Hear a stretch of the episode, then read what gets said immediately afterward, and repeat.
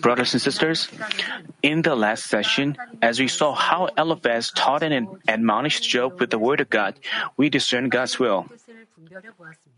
I, I told you that God wants us to trust and rely on the Almighty God in all circumstances and that He extends His power to His children whose heart is perfect towards Him.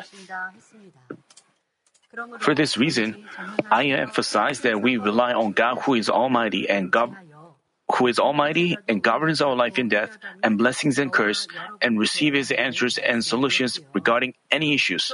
Also, because God is just, he never tolerates unrighteousness and shatters the plotting of the shrewd and the cunning. On the contrary, he becomes the shield and fortress for those who dwell in the truth and gives blessings and hope for heaven for people who are poor in spirit. In today's passage, Eliphaz continued to advise Job. Hopefully, you figure out God's will within the message and spiritually make bread of it.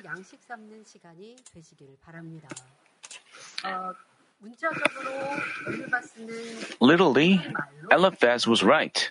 He was try, he tried to advise Job with uh, with such words, but the true intention of his words was pointing out Job's faults and to re, and rebuking Job.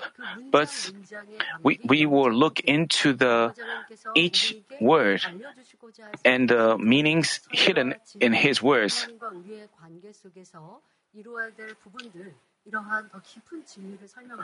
We will explain about the. Uh, we will quote the words.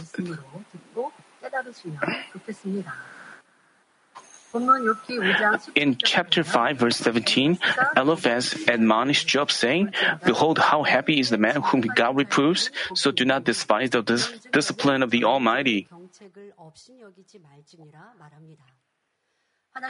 He said that those who are reproved by God are happy, which is true.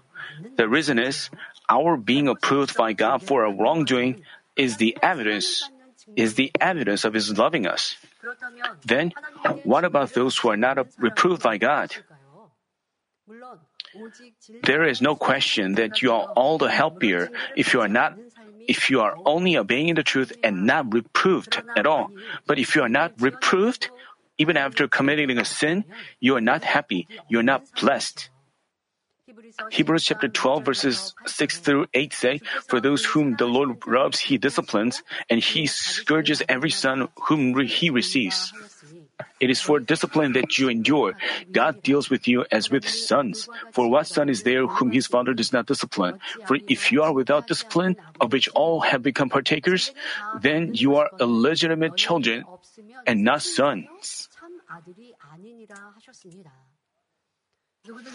Everyone belongs to the enemy devil, the governor of the darkness, before they accept Jesus Christ. Just as we find in the Bible, you are of your father, the devil, and you want to do the desires of your father. And in 1 John chapter 3 verse 8, the one who practices sin is of the devil. But if we, uh, but if a person who's been a child of the enemy devil accepts Jesus Christ and gets forgiven, where he belongs becomes totally different. As God's son, his name gets included in in God's family register. What is that called? The Book of Life. When a novice, uh, when a newcomers are registered, uh, we pray that Father God we include His name in the Book of Life. This is the heavenly family register. You know, our names have been written in the heavenly family reg- register. How blessed we must have been. Even people, there are people whose names have not been written in the book of life. And when, when their life is over here, they will fall into the lower grave. And, and after the all God's providence is finished, they will fall into the frightening hell.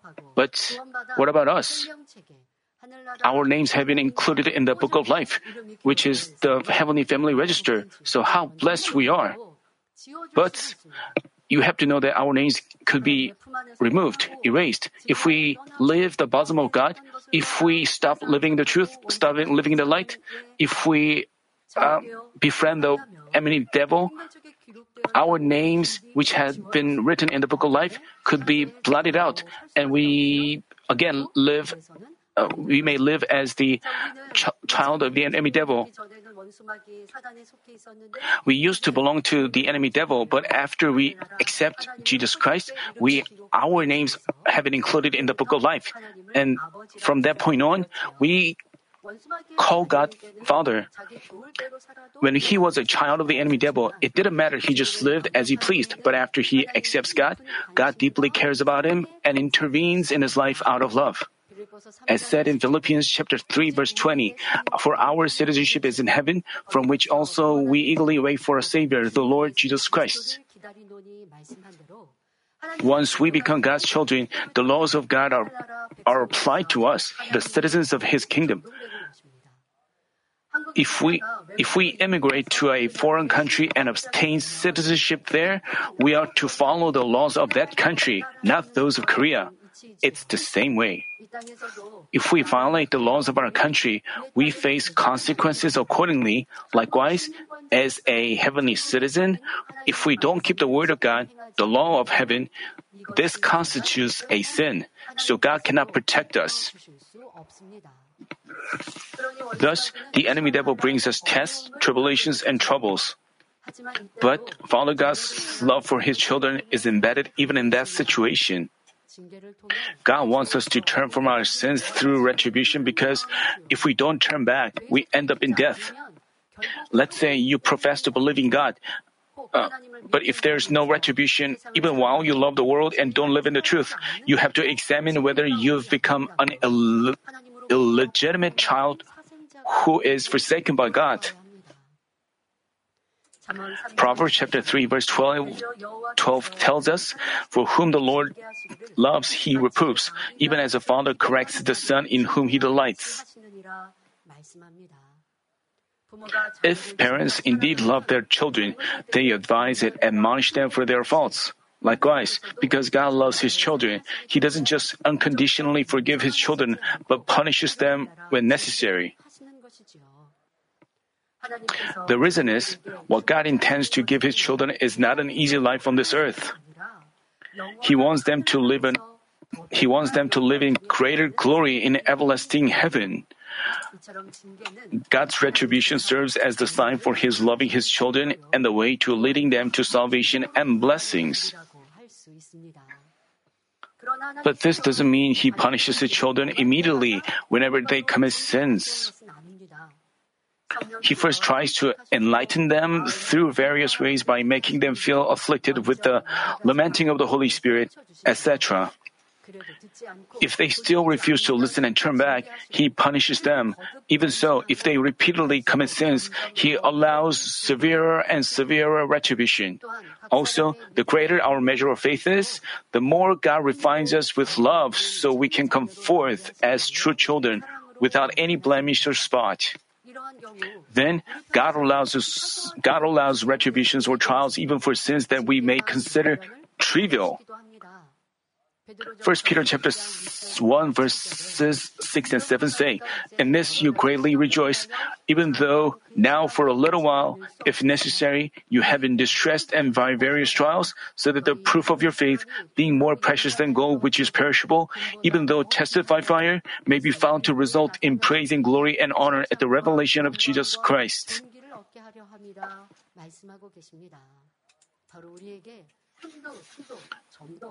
God wants us to be, be without any spot or blemish.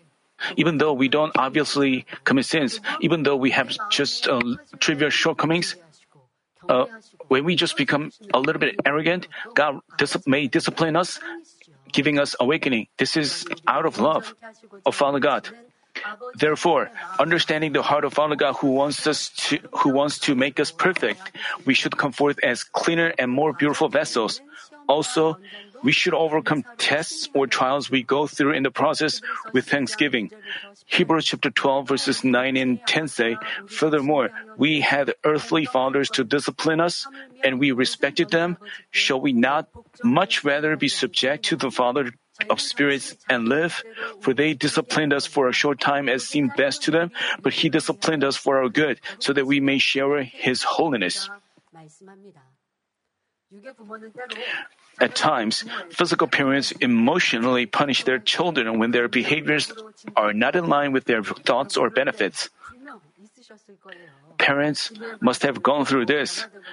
Even though you try to change yourself in the truth, but you know, you may have complaints in relationship with your spouse or in relationship with people out there in the world or when you go through financial troubles, you just scold your children for their trivial faults and you try to adjust them to your thoughts and you have conflicts with them. Physical parents may have such emotional, uh, but Father God disciplines us only for our solely for our benefits. By the way, it's not that God punishes his children with his own hands. When God's children sin, the enemy devil brings them tests, tribulations, diseases, etc. The reason is, according to the spiritual law, the enemy devil and Satan can make prey of fleshly people who dwell in sins. What matters is what kind of attitude God's children have when being punished. The Bible tells us all discipline for the moment seems not to be joyful, but sorrowful. Yet to those who have been trained by it, afterwards it yields the peaceful fruit of righteousness. Therefore, strengthen the hands that are weak and the knees that are feeble, and make straight paths for your feet, so that limb which is lame may not be put out of joint, but rather be healed.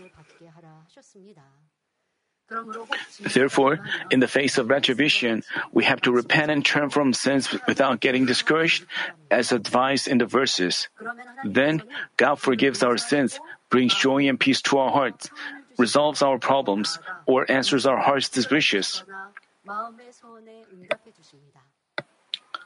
In today's passage, Eliphaz warned Job with the word of God, saying like, Hey, Job, you are being punished for your sins.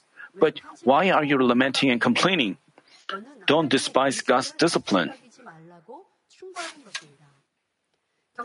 In Eliphaz's word, discipline means to scold someone so he be, so he comes back to his senses.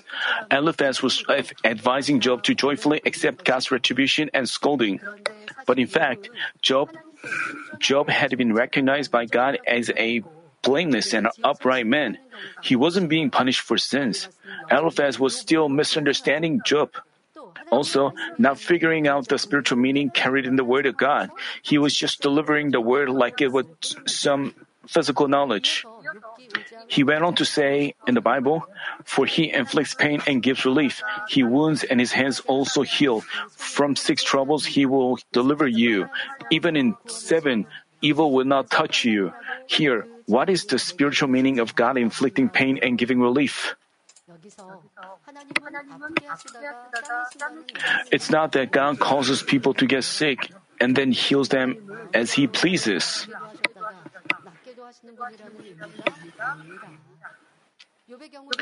I told you that in Job's case, when Satan accused Job, there was a reason that God couldn't help but allow him tests.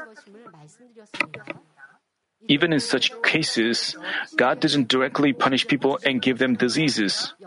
According to the spiritual law and, and within the boundary of God's permission, Satan brings them disasters and harasses them.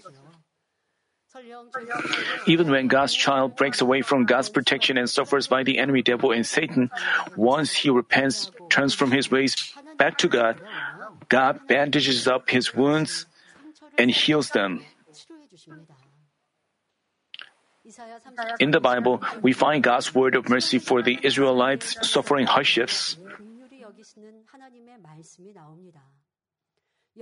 The light of the moon will be as the light of the sun, and the light of the sun will be seven times brighter, like the light of seven days. On the day the Lord binds up the fracture of his people and heals the bruise he has inflicted. the Israelites, when they worshiped the idols, when they disobeyed the word of God, they suffer troubles by the foreign nations.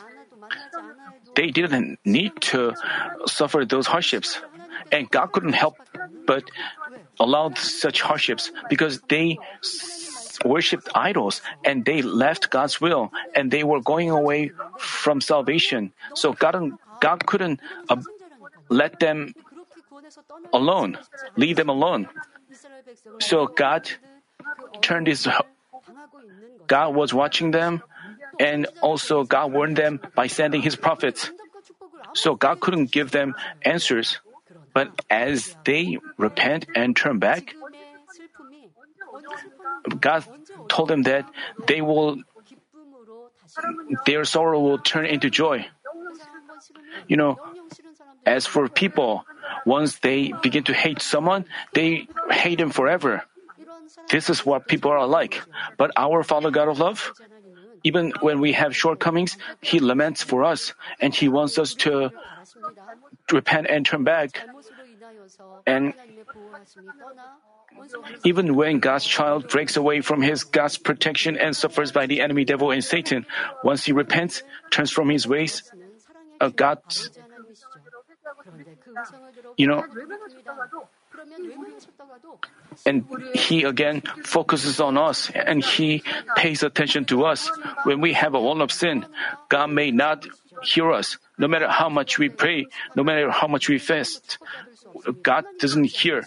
That's why we cannot receive answers and blessings. But we, if we repent, God again pays attention to us. This is God of love.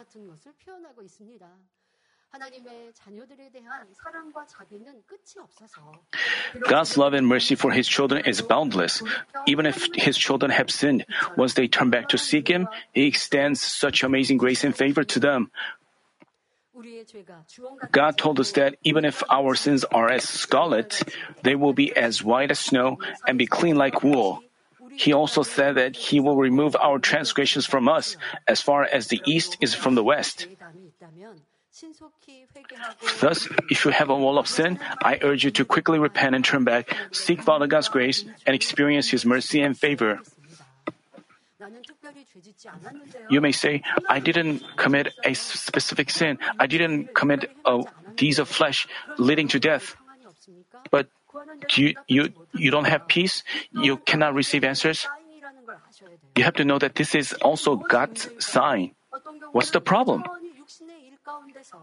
Some people still have things of the flesh. They commit sins with their thoughts, but they don't consider it serious. So they stagnate in the early stages of the third level of faith. So they only end up in the second kingdom of heaven. So the Holy Spirit definitely speaks to them. How can we tell that he doesn't have the fullness of the Spirit? He feels drowsy during worship services. He no longer ha- has the fullness of the Spirit he shouldn't give excuses and justify himself. When, whenever he worships God, whenever, wherever he prays, the Holy Spirit should be with them and Father God should be with him. But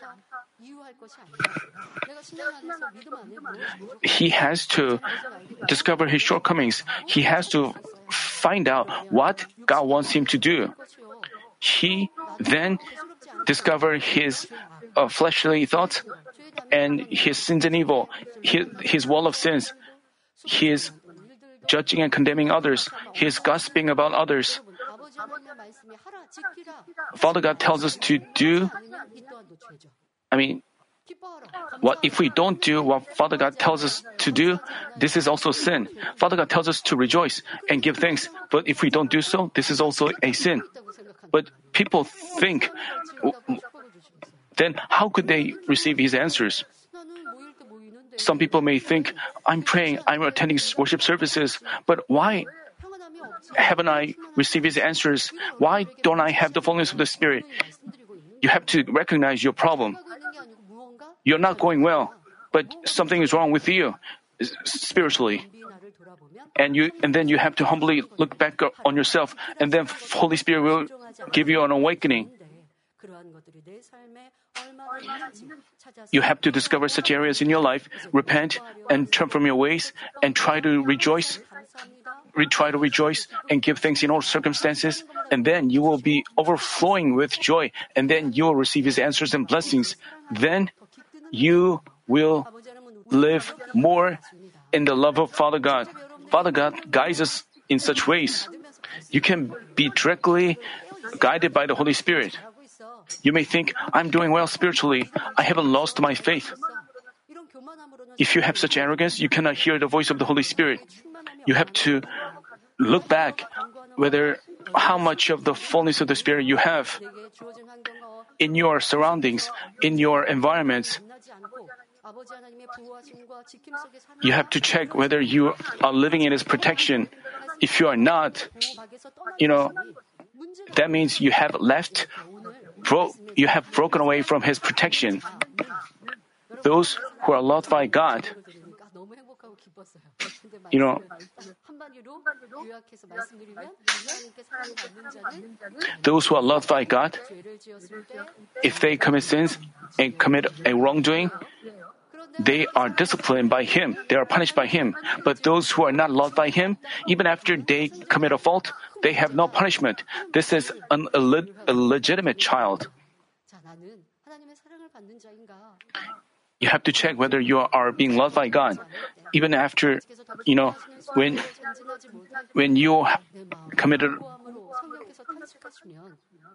if you feel afflicted, if you feel the lamenting of the Holy Spirit, you have to obey His voice and repent quickly. Then you will overflow with thrills and joy. Someone around you may invite you to a meal and they treat you to a expensive meal.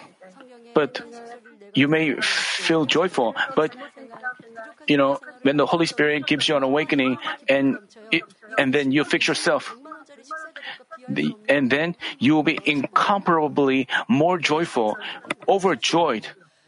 You have to live such a life of faith. Even though you don't go through such great trials as Job went through, you have to pay attention to the voice of the Holy Spirit and stay awake in your Christian life. But as you go through the trial, as we go through one years, two years, and three years, if you are filled with grief on your face, if you don't have joy, but still, you don't think you are doing wrong spiritually, you don't discover your problem. Please pay attention to this message. You don't, you have to know that you are not going well. So you have to make sure your life of faith is more pleasing to Father God and you have to improve spiritually. But if you are not, I mean, you have to long for God's sign and awakening from the Holy Spirit, and we have to obey them. Next, Eliphaz said, From six troubles he will deliver you. Even in seven, evil will not touch you. First, let us look over the spiritual meaning of numbers six and seven. In the Bible, the number six bears the meaning of cultivation. So God intended for the span of the human cultivation to be 6,000 years and completed the creation in six days. Next, the number seven signifies perfection. Just as God created all things in the universe for six days and rested on the seventh day, when the 6,000 year human cultivation is finished, God's children attend a seven year wedding banquet with the Lord, their groom, in the air. Thereafter, they come back to the earth to face the peaceful millennium kingdom. And before the millennial kingdom begins, while they enjoy the seven year wedding banquet in the air, harsh realities of the seven year great tribulation unfold on this earth. Then, what does six troubles mentioned by Eliphaz represent? The six troubles refers to the span of 6,000 years during which human beings are cultivated on earth after Adam got cursed for disobedience and driven out of the Garden of Eden. As the Bible says, but do not let this one fact escape your notice, beloved, that with the Lord one day is like a thousand years, and a thousand years like one day. The six in the verse is converted into six thousand years. God delivering him from six troubles signifies that people who fear God and live in the truth during the 6,000 years during which they live under the control of the enemy devil receive salvation in the name of Jesus Christ. During the time of human cultivation, those who are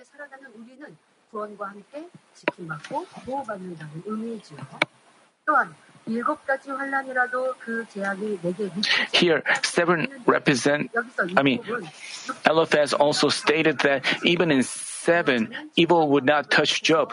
Here, seven represents the perfect will of God who has 7,000 year providence, which consists of the 6,000 year human cultivation and the millennium kingdom. After the 6,000 year cultivation is over, the millennium kingdom unfolds on the earth. As his 7,000 year providence has been over, all the souls end up in their end up in either everlasting heaven or hell. Thus, evil not touching Job even in seven troubles, signifies that God's children who believe in Him are under the perfect control of God, so no evil can ever touch them.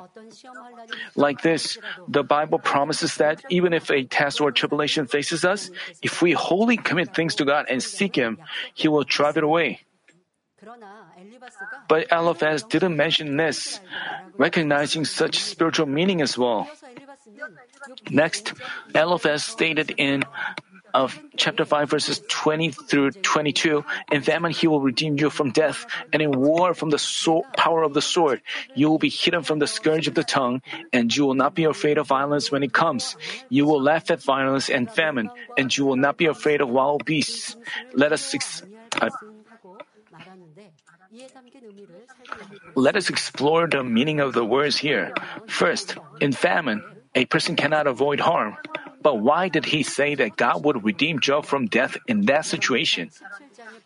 In 1 Kings chapter 17, as people severely worshipped idols during King Ahab's reign, it stopped raining for three and a half years by God's wrath, and famine continued.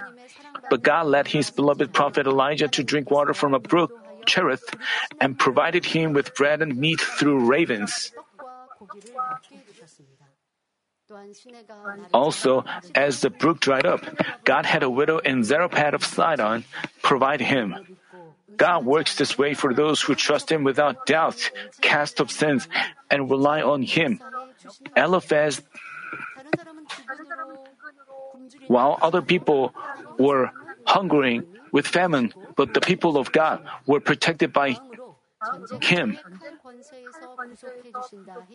Eliphaz then said that God would redeem Job from the power of the sword and war. We find many of such cases in the Bible. Even when prophet, even when prophet Jeremiah was in a situation where he was very likely to be taken captive. God always protected him so he didn't become a captive. When King Herod was going to kill the, all the babies under the age of two, the baby Jesus escaped to Egypt, being informed by God in advance. Peter was put in prison, but he escaped from it by the help of an angel. And Apostle Paul also experienced God's work by which the doors to the prison were opened by an earthquake. Like this, as they wholly trusted and relied on God, the power of the sword could never harm them. It's the same today. As for those who dwell in the truth, God keeps them safe even if they face a famine, a war, an earthquake, an outbreak of disease, or any kind of test or tribulation. Eliphaz also said, You will be hidden from the scourge of the tongue. What does the scourge of the tongue mean? It refers to the, it refers to saying some threatening words and putting them into action. Because one speaks by moving his tongue, the verse called it the scourge of the tongue. For example, when a person says to you like, I will kill you, I will get you, and put that word into action, God protects you. In Daniel chapter 6, we find that the king issued a decree that whoever prayed to any god or man during the 30 days except to the king would be thrown into a lion's den.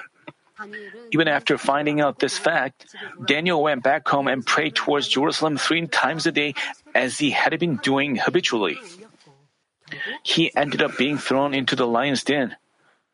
But as the angels shut the mouths of the lions by God's work, not even a hair of his body was harmed. He was not injured at all. The same went for his three friends.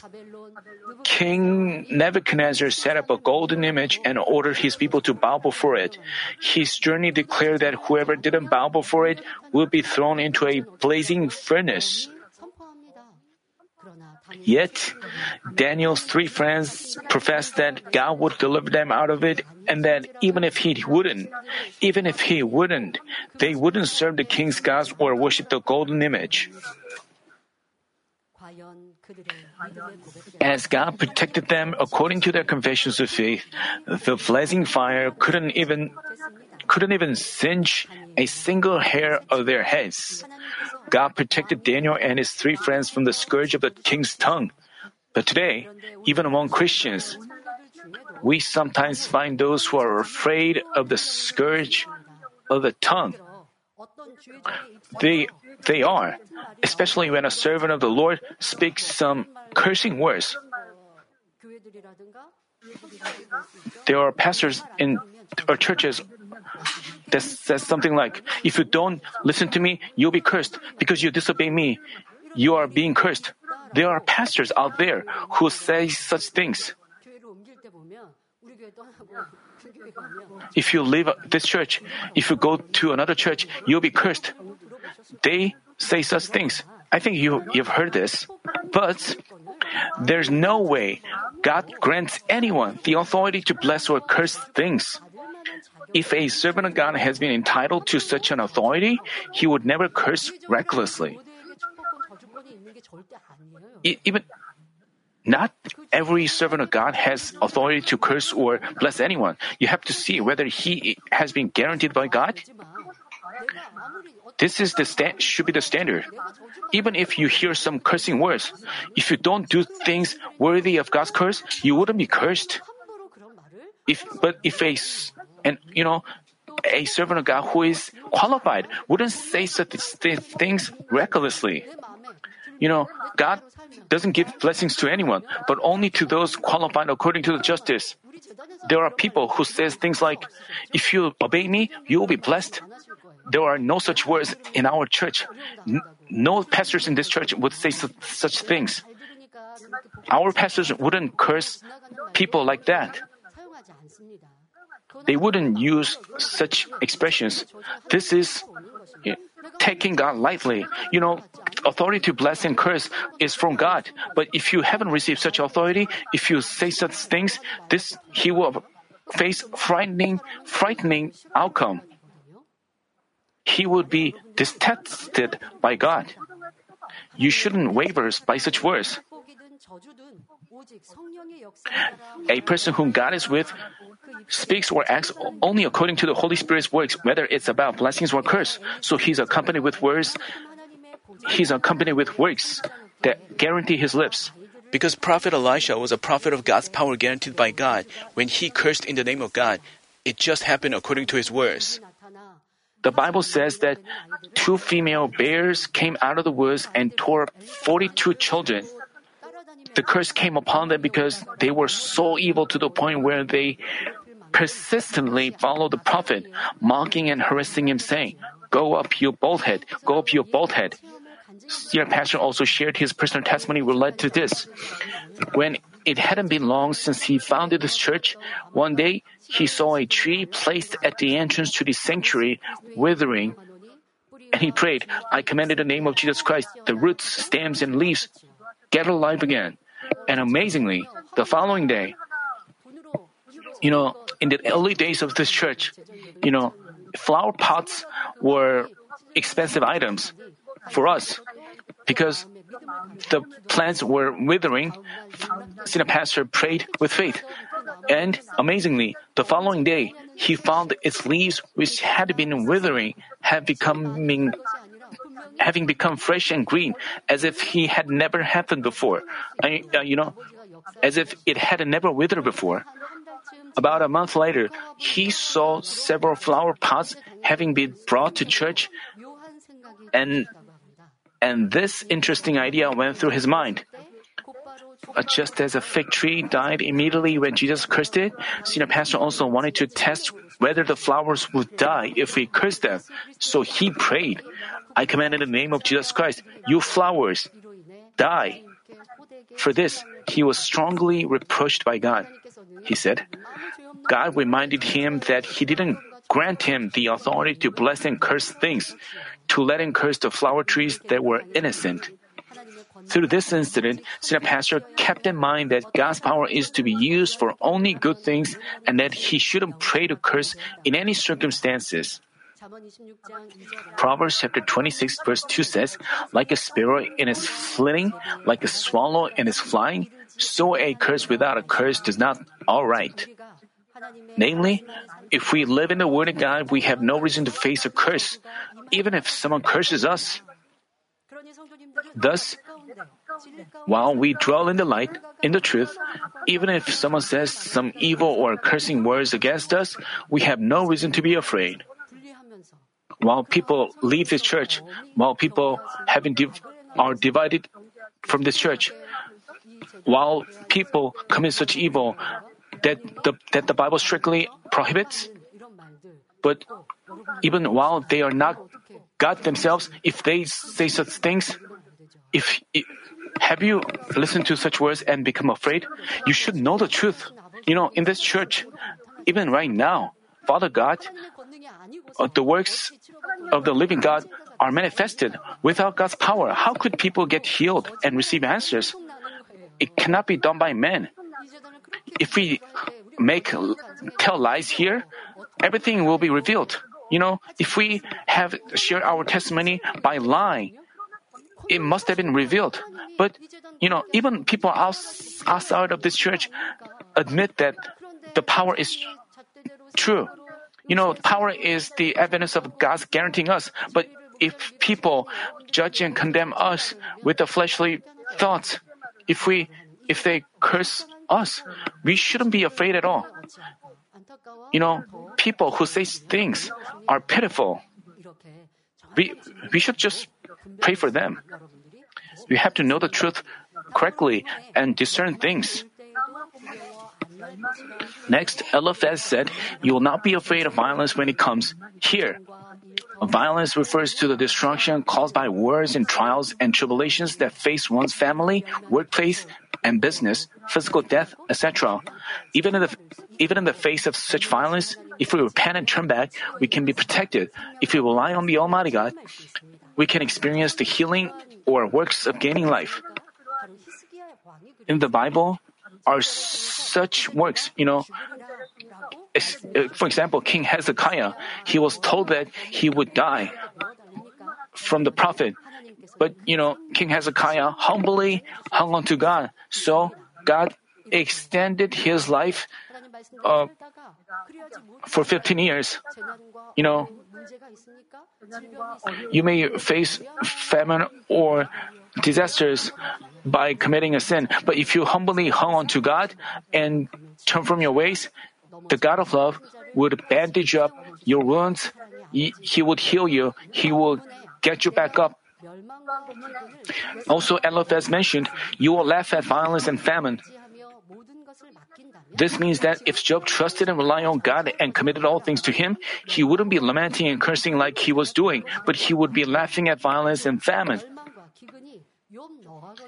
Namely, because Job wouldn't have anything to do with destruction and famine, he would be relaxed, bold, and confident. He then said, You will not be afraid of wild beasts. After God created Adam, He commanded him to rule over all the creatures like birds, fish, as well as wild beasts. You know, before Adam disobeyed the word of God, he had spiritual authority as the Lord of creation. He could subdue and rule over all things. But since Adam got cursed for his disobedience, wild beasts have feared and avoided man and even attacked them to death. But as we get born again by the Holy Spirit by accepting Jesus Christ and make our soul prosper, we can recover the authority Adam originally had and rule over all things. But here, while beast represents the enemy devil and Satan, just as Adam was able to control and rule over wild beasts when he had spiritual authority, once we wholly become a man of spirit, we can control the enemy devil and Satan. As said in 1 John chapter 5 verse 8, we know that no one who is born of God sins, but he who was born of God keeps them. And the evil one does not touch him. Because the enemy devil cannot touch us, we have no reason to fear.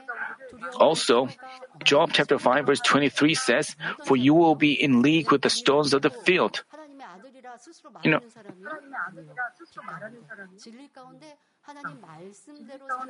people who live in the light, who live in the Word, people who live in the Word of God, have no re- have no reason to fear the enemy devil. Also, Job chapter 5 verse 23 says, For you will be in league with the stones of the field, and the beasts of the field will be at peace with you. In the verse, being in league with the stones of the field has two meanings. Uh, the first one is, if we sow seeds on a field with many stones, it's difficult for them to even sprout. But if we dwell in God, even the stony field would make the seeds sprout and bear fruits and make us bountiful. Namely, we can experience the work of making impossible things possible by God's power. Secondly, a field signifies man's heart, and stone, Jesus Christ, who is the rock. Once we open the door to our heart and accept Jesus Christ, the Holy Spirit comes into our heart. And the truth cultivates and the truth cultivates our heart field. The truth is the Word of God and Jesus Christ who is the rock. Even if we have a heart field like a field beside a road, stony field, or thorny field, once we accept Jesus Christ and receive the Holy Spirit, we can cultivate our heart field into a field of good soil with the Word of God. As much as we make our heart fill into a field of good soil, our souls prosper, all things go well with us, and we enjoy good health. So, if you live in by the word of God, you may think, I mean, you wouldn't say things like, "Why don't I have wisdom? Why am I so evil?" You may see your relatives and your grandparents, and you may see yourself as so evil. But once you accept Jesus Christ and try to obey the word of God, you can change yourself with the power of God. But there are people who give up. It's because your faith, you're lacking in faith. You shouldn't believe in yourself, but Father God, and you pray fervently. But the problem is, we expect what we expect is great things, but we don't demonstrate these accordingly. You know, to enter New Jerusalem, to, to enter New Jerusalem, you should live like the fathers of faith. Even while you don't live so, you hoped for New Jerusalem. If you want to change yourself, you should demonstrate efforts and these. Just hoping for New Jerusalem doesn't make you, you yourselves have to make efforts. Then, no matter what kind of hard field you have, even if you have stony field, you can bear abundant fruits.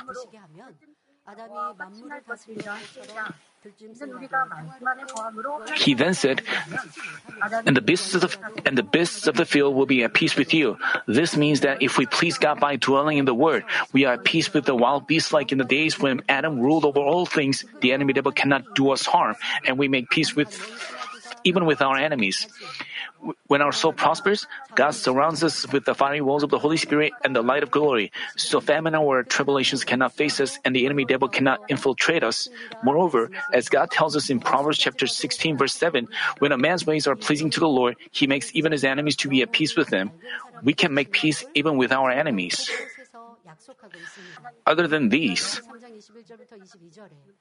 God promises the blessings of those whose soul prospers in many parts of the Bible. He said in 1 John chapter 3 verses 21 and 22, Beloved, if our heart does not condemn us, we have a confidence before God, and whatever we ask, we receive from Him because we keep His commandments and do the things that are pleasing in His sight.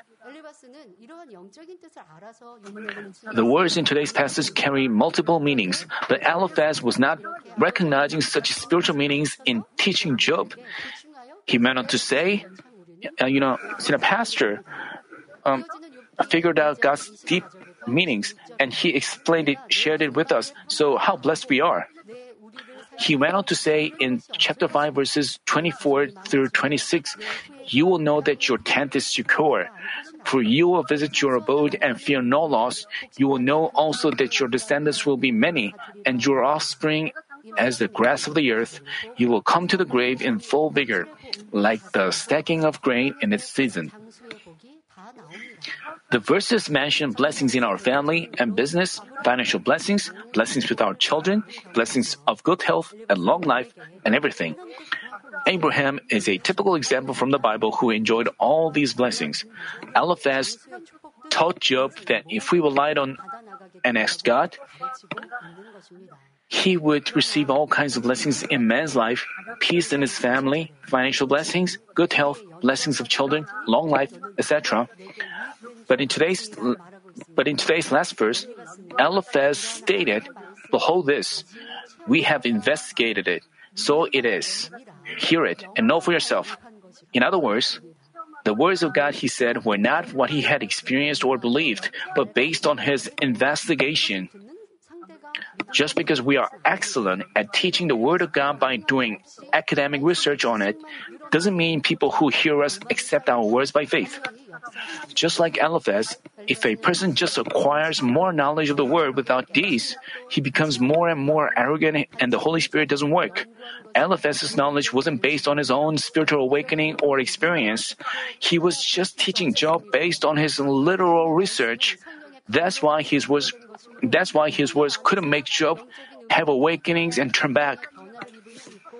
Because the words of God were written in the Spirit's inspiration, only when we figure out their spiritual meanings with the Holy Spirit can we have our hearts changed and move others. No matter how eloquent we are, just little explanations cannot provide true life to others. As Jesus said in the Bible, that which is born of the Spirit is Spirit, change happens only amidst the works of the Holy Spirit. As we cultivate ourselves in spirit by preaching the, practicing the word, and then preach others, our words are accompanied by authority, and we can give them faith and life with the works of the Holy Spirit.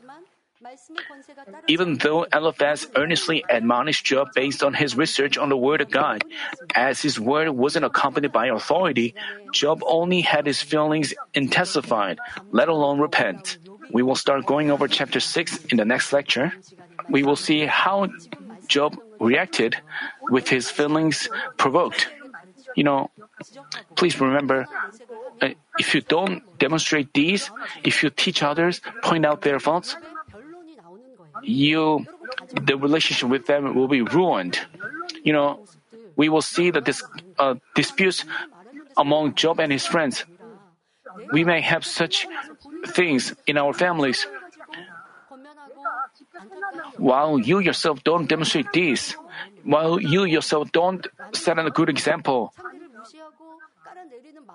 if you po- advise them out of your ill feelings, if you belittle them, if you look look down on them, the relationships with them will be ruined. This was a little preview for the next lecture. Let me conclude the message. Brothers and sisters, Revelation chapter 3 verse 19 tells us, Those whom I love I reprove and discipline, therefore be zealous and repent. This was our Lord's rebuke to the church in Laodicea that was stagnating in lukewarm faith. The verse clearly indicates the reason and purpose of God's retribution against them. Because they were not uh, because they were God's children, not illegitimate ones, God intended for them to repent and come forth as His holy children through His retribution of love. If there is no rebuke or retribution even after you commit a sin, you cannot help but end up in death according to the spiritual law. The wages of sin is death. You have to feel such love of God from your heart, and those who can feel His heart through His retribution can repent and change. But if you have no awakening even after you punished once and then twice, God has no reason to punish you. From then on, you are not even punished even after committing a fault. Even while you fail to live by the word and commit sins, if you seemingly stay prosperous without God's retribution, you've been forsaken by God. Nothing is more miserable than this. Retribution can frighten and hurt you for the moment, but if you think, what would I be like now without His retribution, you can realize that it's the love of God who wants to turn you from the ways of sin. This doesn't mean all of you have to be punished. Before God punishes you, He gives you an opportunity to repent in various ways, like trying to enlighten you with the word, etc. At this point, you have to quickly realize yourself and turn back. But if you face God's retribution, you have to realize even that is God's love. Repent from the depths of your heart and turn back. By doing so, you have to restore the trust between God and you and restart building up rewards in heaven. Thus, even if you face retribution for your sins, you should you should appreciate God's favor of showing His love for you rather than being discouraged. On top of that, just as Psalm chapter 116 verse 12 confesses, What shall I render to the Lord for all his benefits toward me? I pray in our Lord's name that you stay faithful to God's kingdom and passionately press on, only with the resolve to repay his favor, a favor.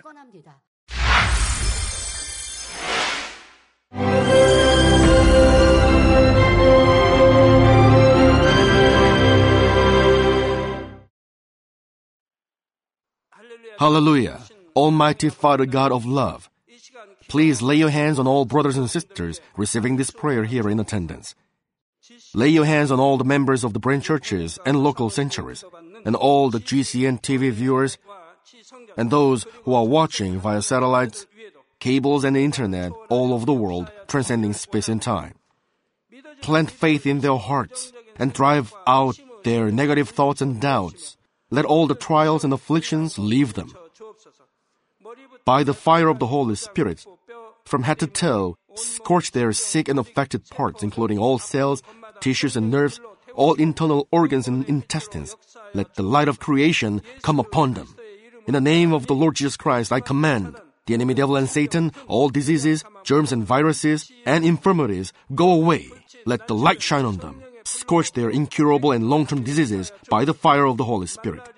Burn all kinds of endemic and contagious diseases like malaria. Be cleansed and made well.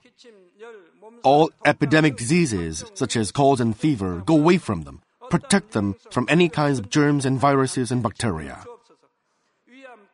Heal them of all kinds of cancers like stomach cancer, lung cancer, liver cancer, breast cancer, womb cancer, intestinal cancer, and all other diseases like AIDS, leukemia, cerebral apoplexy, high blood pressure, low blood pressure, heart disease, lung disease, diabetes, women's diseases, thyroid diseases, and all inflammations. Let them be made whole from polio, stroke, arthritis, herniated discs, and many others. Let all kinds of pains disappear from them, like back pain, headache, and neuralgia. Set them free from epilepsy, autism, depression, neurosis, and all other mental diseases. Loosen them from all kinds of paralysis, let them get up, walk, and jump. Let them regain good eyesight and restore good hearing. Let the blind open their eyes and the deaf come to hear and mute begin to speak. Heal them of after effects of all kinds of accidents. Restore their ruptured and broken bones. Restore them from burns and let the heat and burning sensation go away from them. Father, let there be no scars left be cleansed from all kinds of drug addictions and poisoning. Father, regenerate dead nerves, tissues, and cells, and bring the dead back to life. Father, please bless them to conceive a baby. Bless them to conceive a baby. In the name of the Lord Jesus Christ, I command the enemy devil and Satan, the ruler of the air, the evil forces, and their servants go away from them. Go away, you evil spirits, unclean spirits, deceiving spirits, spirits of falsehood, separating spirits, and all forces of darkness. Loosen all bonds of wickedness and darkness, and go away from them. Let the light shine on them. Father God, give them strength to cry out in their prayer, and empower them with the power to cast off sins and become sanctified. Let them be in good health as their soul becomes prosperous, and let their family be evangelized. Protect them from all kinds of accidents and disasters, and bless them to lead a successful and prosperous life in everything. Please protect your children, their home, their business, and their work by the fiery hedge of the Holy Spirit, with the heavenly host and angels, and with your blazing eyes. Give students wisdom and understanding, and fill their hearts with more passion and desire for study. Keep their hearts and minds from worldly things, and plant into their hearts more fervent love for God. Bless your children and let them give glory to you in everything they do, whether they eat or drink or whatever they do. Let them confess and testify to the living God. I've met God, I've experienced God, and received His answers and blessings. Father God, thank you. Let all glory be to you alone. In the name of our Lord Jesus Christ, I pray. Amen.